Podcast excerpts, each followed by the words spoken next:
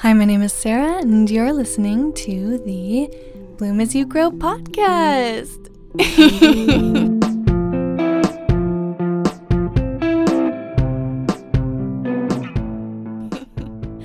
I'm back, and you're back. Thank you so much for being here. And also, thank you so much to everyone who listened to the first episode of the podcast and let me know that they listened to the first episode of the podcast.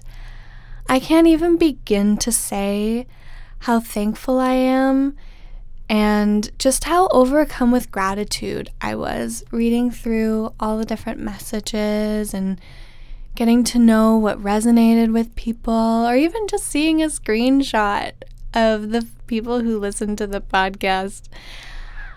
It just made me so happy, and I know there are beautiful people in my life. Like, this isn't new knowledge to me, but to have these tangible experiences to look back on and be able to remind myself how loved I am, how supported I am, and how lucky I am is just so important to me and it means so much. So, thank you so much. On today's episode, I'm going to be talking about 10 lessons that I learned in 10 years. Um, I can hardly believe that we're wrapping up an entire decade. I'm sure I'm not the only one either, and I've been thinking about it a lot recently because I am quite a sentimental person, and I think that this year has been really formative to me um, at the start of the decade in 2010, I graduated high school and started my post secondary degree. I completed an English degree. Throughout the decade, I also continued my post secondary education and I did a social service worker diploma before starting my very first nine to five because when I was in school, I worked part time. And I guess you can say that I worked full time in the summers. I definitely picked up a lot more shifts and would work five days a week, maybe more sometimes.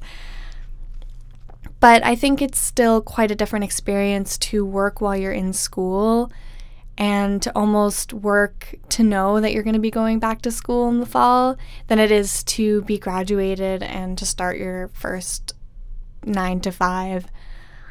I also moved out on my own for the first time, and I did that in tandem with moving to the completely opposite side of the country. I moved from the East Coast to the West Coast. So you can imagine I've had so many different experiences that could inspire a lot of different lessons. And with that said, I really want to take a moment to say that this is only a very small fraction of the lessons I've learned. I'm sure you know that, and I'm sure you could have guessed that on your own, but I think that I've been really nervous recording this episode, and I've recorded this episode multiple times now because I just I'm having a hard time capturing these 10 years into 10 lessons.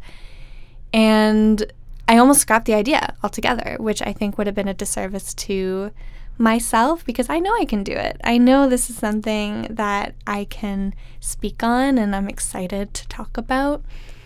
But I think it'll be a lot easier if I have that preface to this. So, on to the lessons. The first lesson I want to talk about today is communication is everything. I really wanted to touch on communication even briefly because I feel like at the start of the decade, I wasn't nearly as confident communicating what I wanted, what I needed, what my boundaries were, as I am now. And something that I learned was really helpful for me in that regard was simply allowing myself to want and to need without feeling that I was being too much or I was being needy. And I think it took me a long time to really give myself permission to want and to need. And something that I found was helpful in bringing confidence in communicating what I wanted and my what I needed once I was able to grant myself that permission was really sitting with myself and imagining exactly what I deserved, imagining what I felt that looked like and grounding myself in that. Because I think that when you can describe what you're looking for to somebody and really be confident in that is when the magic happens and when real growth can be seen, not just in romantic relationships either, in your platonic friendships as well. Um, so that was one thought that I had. The second one was inspired by a post I saw on Instagram by an account called at the Jessica Dore, D O R E. She's self described as a licensed social worker using tarot cards to talk about mental health, bridging science and mysticism. And the post is on fantasizing about other people's feelings as an outdated tactic to feel safe and on coming back to your own feelings as a way to actually be safe.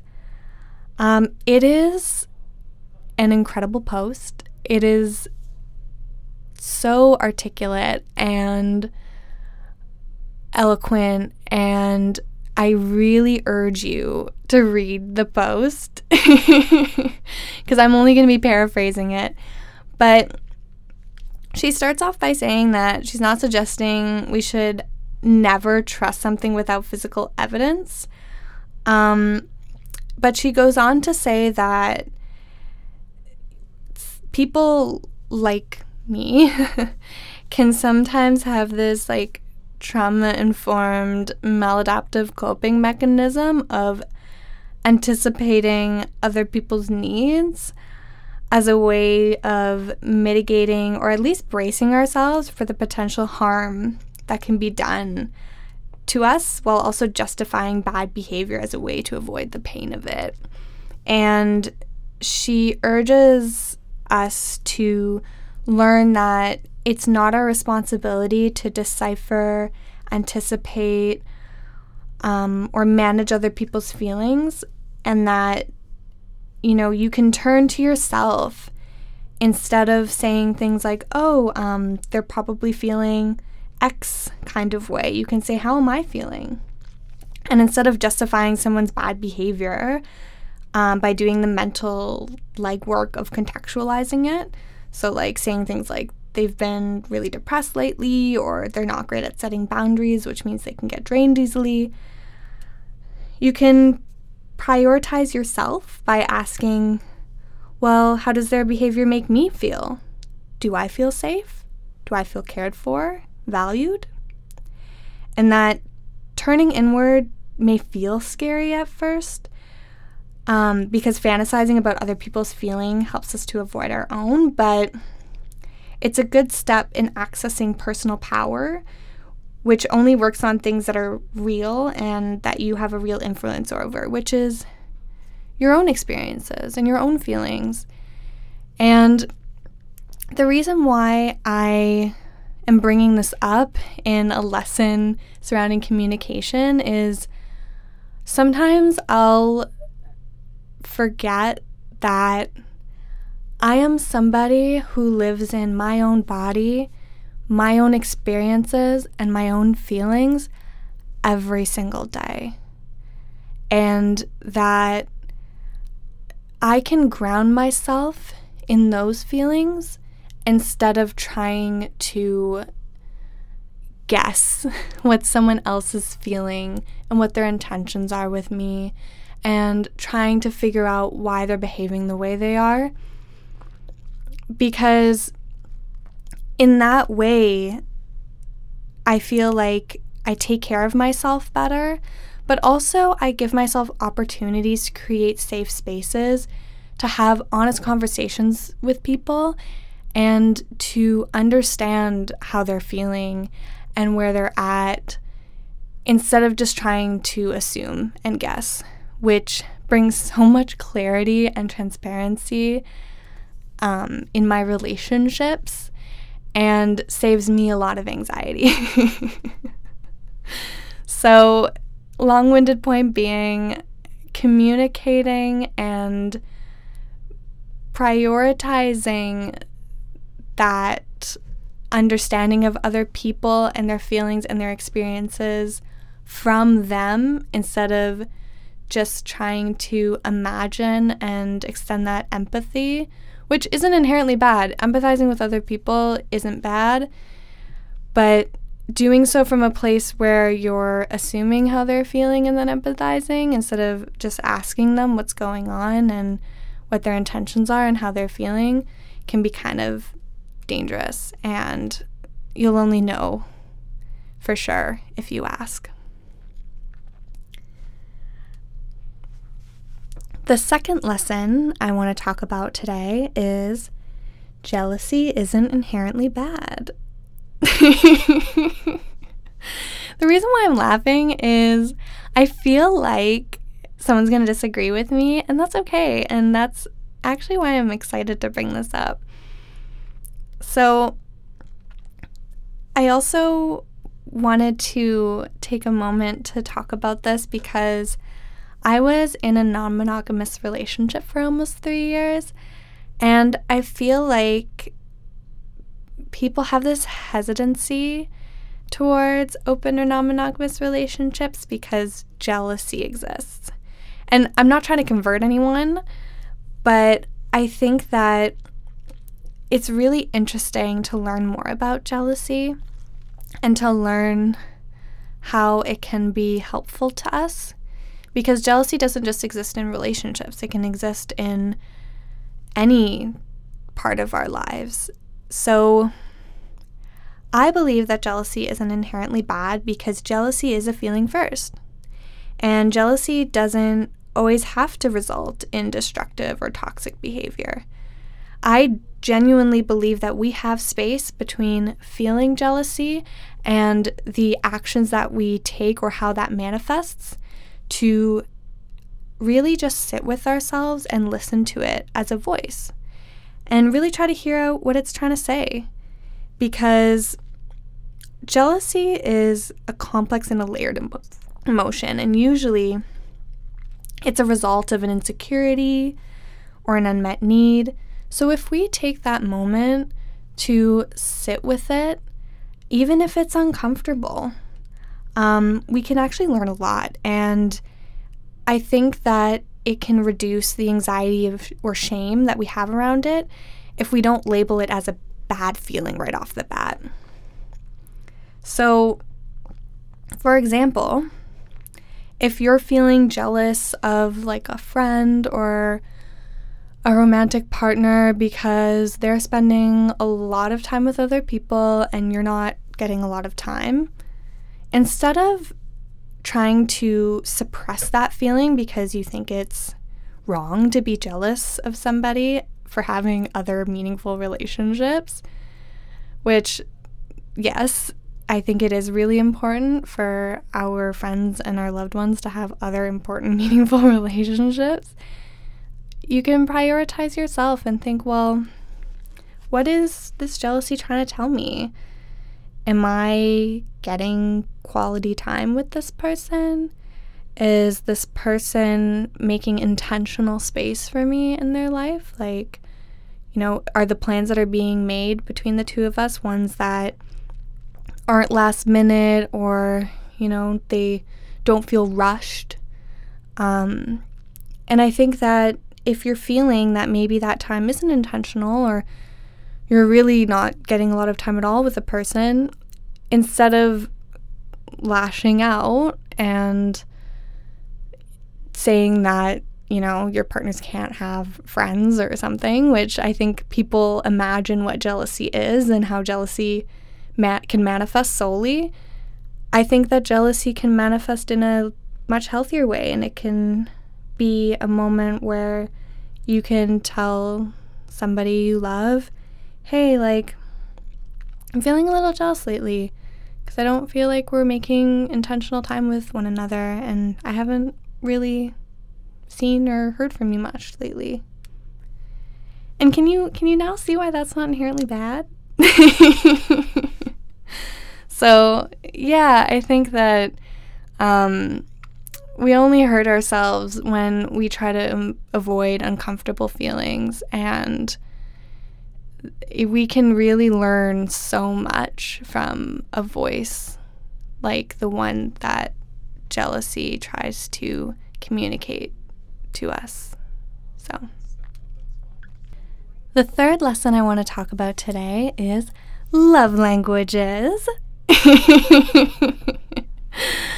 I feel like I can imagine a handful of people that are probably going to roll their eyes um, because they know me so well and they're gonna think to themselves, of course, of course, Sarah's bringing up love languages. But you know what? I think it's important to talk about because at the beginning of the decade, I don't believe I knew a thing about love languages. And now I'm somebody who can, you know, listen to Kehlani's most recent album, see that there's a song called Love Languages, get all excited because I knew I knew that song was going to be my favorite off the album and can dance and sing along.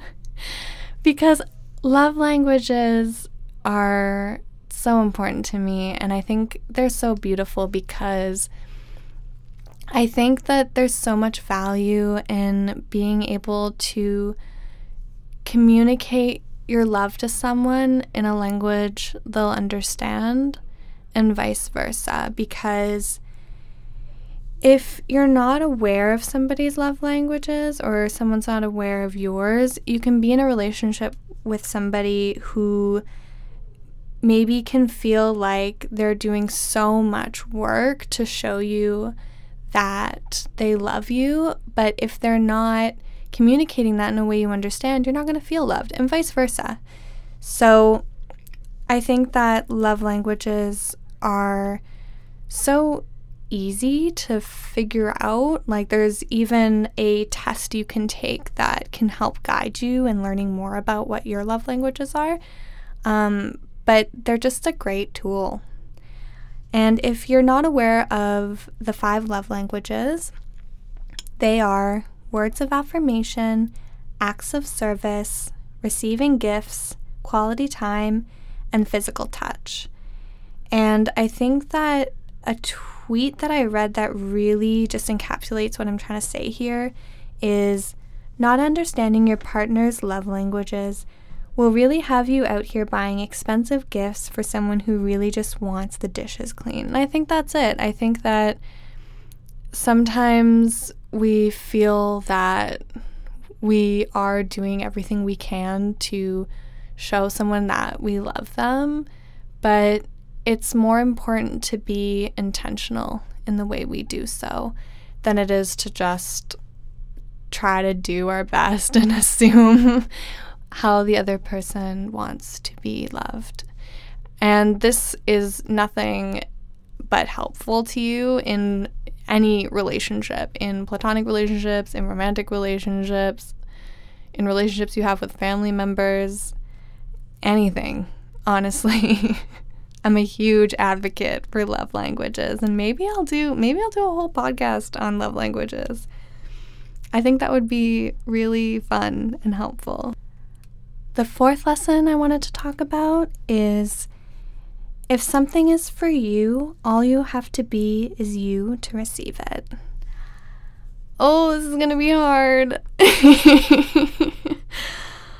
I wanted to bring this up because for a good season of my life, I was somebody who strived to be the very best partner, the best friend, and the best person I could be. And I would go above and beyond to show the people that I loved that I loved them. And sometimes would get kind of insecure in my ability to love people and show them just how much I cared for them. And the insecurity I had around that really just had me doing just so much and so much more than what I needed to do because I was enough as I was and I was inherently lovable, but I didn't always see that. And I would get really hard on myself if relationships didn't work out or friendships didn't work out. But now I'm in a season of my life where I'm really trying to remind myself that who I am right now is someone who is deserving of love and of opportunities and of good things generally, and that I don't have to extend my limitations to get what I want and what I deserve out of life. Because um, I think there's one, there's something to be said about um, relationships, romantic and platonic, requiring work and hard work and attention. But I think that it's another thing to put undue pressure on ourselves to be the perfect partner and the perfect friend and not to believe that who we are is inherently enough and inherently deserving of everything we have. So I think that humanity is really important and acknowledging that things that don't work out aren't maybe always meant to work out and that being exactly who we are will grant us the right love and the right opportunities. So The fifth lesson is you can hold space for conflicting feelings. Um, this is something my therapist really urges me to do. Um, I remember I was talking to her, just, oh, God is a woman and that woman is my therapist. Let me just say that, okay? and I remember there was this one time where I was talking to her about something and it was something that it was it was a situation where I was super understanding towards somebody and very loving towards them. And she really tried to like give me space to be mad at them also. And she was saying, reach for anger, Sarah. And I was sitting there and I'm like, I don't want to be angry. And I think the reason behind that was I felt like, well, no, if I'm angry at this person or if I'm mad or you know, if I'm sad, then that makes the love and the understanding I have towards this person ingenuine. And I struggle with that a lot. I struggle with holding space for feelings and having them conflict with each other sometimes. But I think that's something that's been really helpful for me is understanding that you can hold multiple feelings in one container and you can make space for multiple feelings. And sometimes those feelings will conflict, and that's okay. Um, but not allowing yourself to feel certain feelings because they conflict with your other feelings is a disservice to you, and it's a disservice to just how vast emotions are and how hard things can be in the process of our healing and our in the ways that we process certain situations. So that's something really important I learned. The sixth lesson is you can always be a little kinder to yourself. I wanted to bring this up because I think that self love is really hard. Um, I don't believe that everyone can love themselves right away. It's it's a long process. But sometimes if we can't always reach for that self-love or if we don't have that self yet love yet, we can instead decide to just be a little kinder to ourselves. Maybe notice when we have these narratives of ourselves where we're motivating ourselves through self criticism instead of kindness. Um, for example, I can be really hard on myself when I make a mistake. like, I can be very critical, and something that I've noticed is more helpful is when I stop and I notice that's what I'm doing, and I intentionally revert the narrative and extend myself some patience and some understanding and say, hey, like, you made a mistake and I'm sorry that you're feeling bad about that mistake that you've made, but it's okay. You're a human being and you're capable of making mistakes. And it's okay to not do everything right all the time. um, but I think that you can be a little kinder to yourself in a lot of different ways. Um, just in the ways that you treat yourself and you talk about yourself. And I think that mindful self compassion and taking moments to incorporate that kindness to yourself is really important and can help towards self love and self acceptance if that's what you're going for. The seventh lesson I learned surrounded the importance of platonic intimacy. I have always been somebody who's been good on my own. I don't really. I don't always um, put a lot of weight and importance in relationships over my friendships. That's not really ever something that I, f- I feel like I've done a lot of. Um, but I think that now that I'm getting older, I'm really starting to understand how important those friendships are and creating community and family and just intentional space for like intimate friendships because I've noticed that something I'm really trying to work towards is creating a chosen family. And I have this vision of my future where I am somebody who has a partner and has kids, but also has a community of people I love deeply who can also be with me and be there for me. And so that my kids can see how important it is to have people that you love in many ways.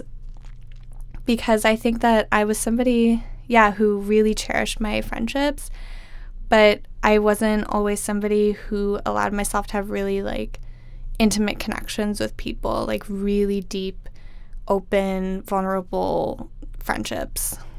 Maybe I would have them with a couple people at a time. but when those couple people were ones that I eventually like would grow out of, I would get really disappointed and it would be like a big loss in my life. So I think cultivating vulnerable friendships and people that you can be really close to and not having that be a closeness that needs to be romantic has just been so healing for me and so important to me. And it's something that I encourage everyone be intentional about and work towards because those friendships are really, really important, I think, and are really helpful. The eighth lesson is there's a hierarchy to self care. Oh my God. So, self care has become really profitable all of a sudden. Maybe it always has. Um, but I feel like, especially lately, I'm seeing advertisements targeted towards selling skincare as self care or treating yourself and buying a bunch of things as self care. And I feel closer to the start of the decade, I was somebody who, like, very stereotypically would buy bath bombs or try to just rest or treat myself to things as a form of self care. And then I'd think to myself, well, why aren't I feeling better now? like, why isn't this working? And I think that it really clicked for me um, closer to the end of the decade that for me personally, there's a hierarchy to self care. And if I'm not fulfilling the very basic needs of like feeding myself and getting enough sleep, which is something I never do, by the way. I'm, I'm working on it. But if those needs aren't being met as self care, no amount of fun stuff that I treat myself to is gonna help. Like, it's gonna be a very band aid solution. So I think that creating a hierarchy and knowing what your most immediate and important needs are like feeding yourself, um, making sure you're getting enough sleep or even rest, that you're just like resting your body and giving yourself space to not be productive and not doing anything are really important. Um, but another thing I've also noticed is as a part of my hierarchy is not being available to other people all the time. Um, I think that giving myself space to say no and say, hey, you know, I don't think I can be the person that can be there for you right now. Um, even though I do love you and care about you so much. Or being somebody who just tells people right off the bat that I'm not a good texter because I don't feel like I should always have to be available to people in terms of texting them back right away. Um, has also become a hierarchy of self care that has become a little higher on the scale than bath bombs and skincare. Um, but yeah, I think that really sitting with yourself and creating a hierarchy and a um, intentional almost plan of sorts or different levels of what you need to do for yourself um, as a form of self care is just really helpful and important and can help in terms of taking care of yourself and making sure that your needs are being met. So, the ninth lesson that I learned is gut feelings are guardian angels. I decided to communicate this lesson in that specific way because I am somebody who lives with anxiety, as I've touched on.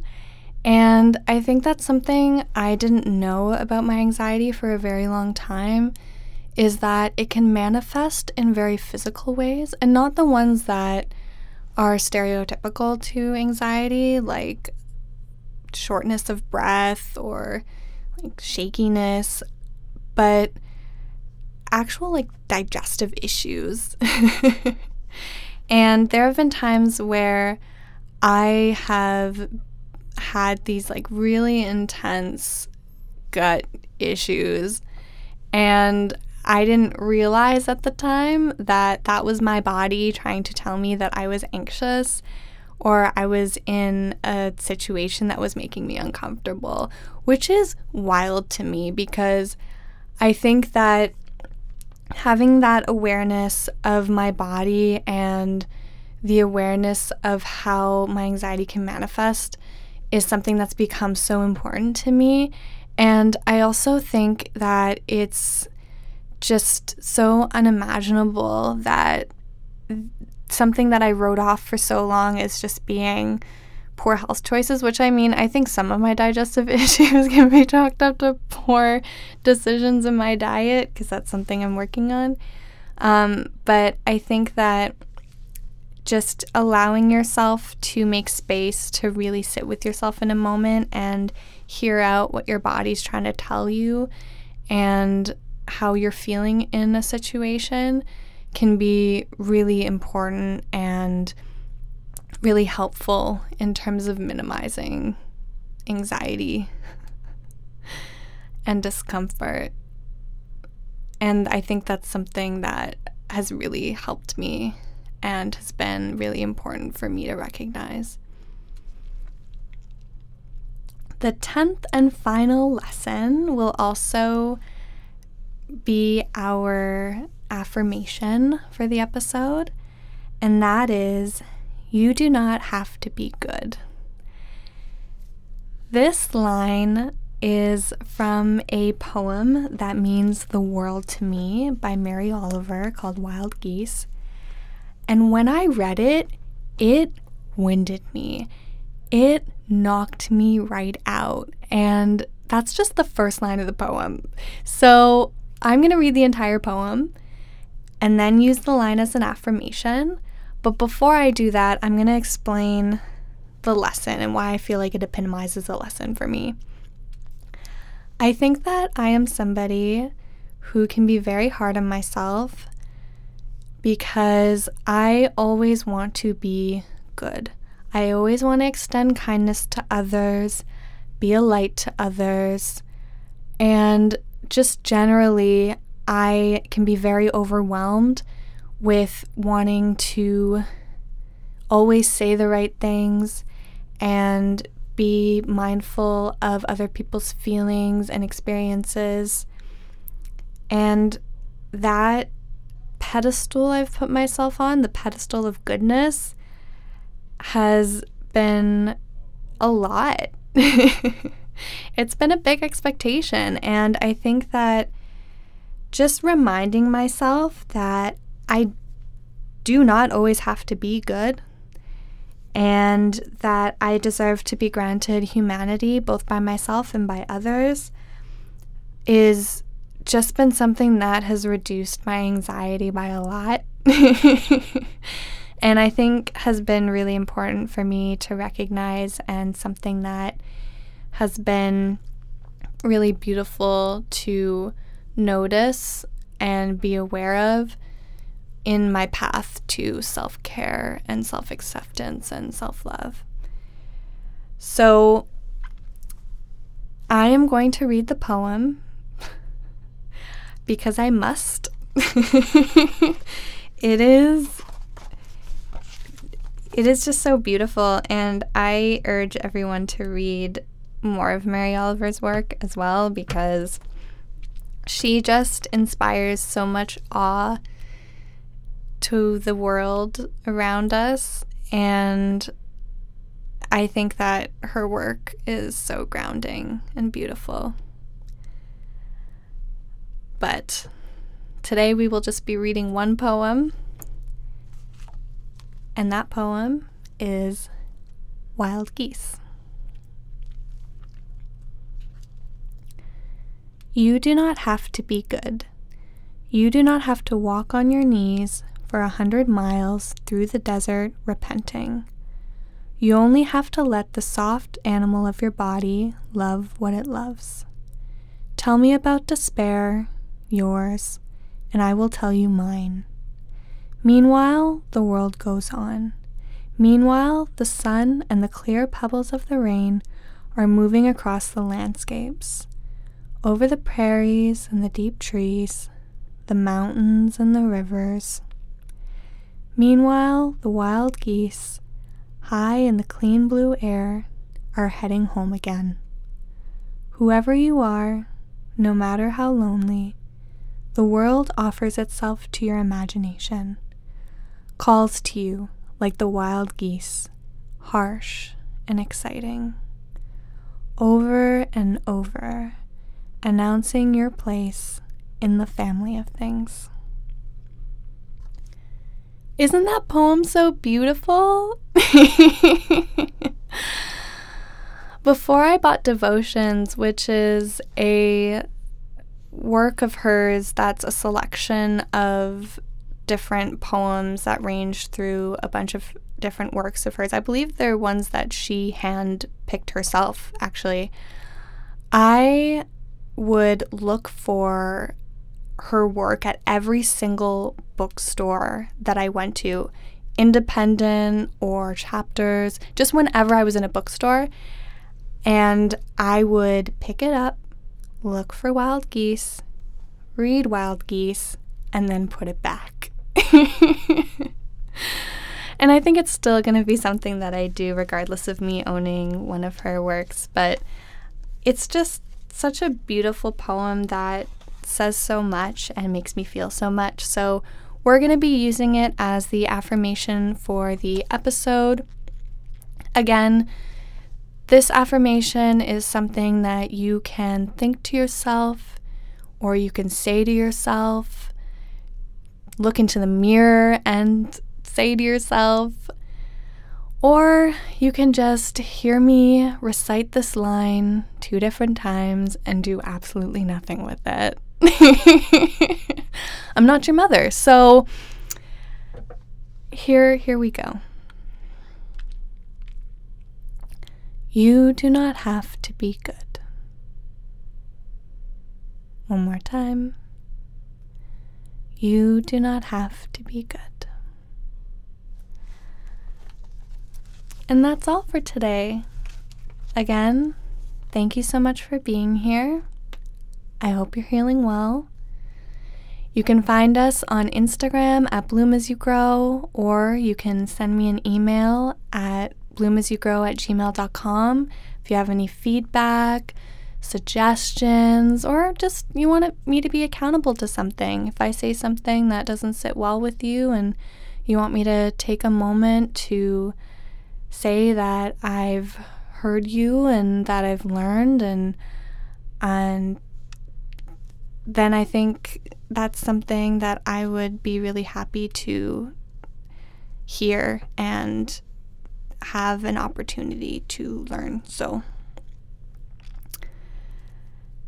yeah, that's it. That's all I've got. okay, bye.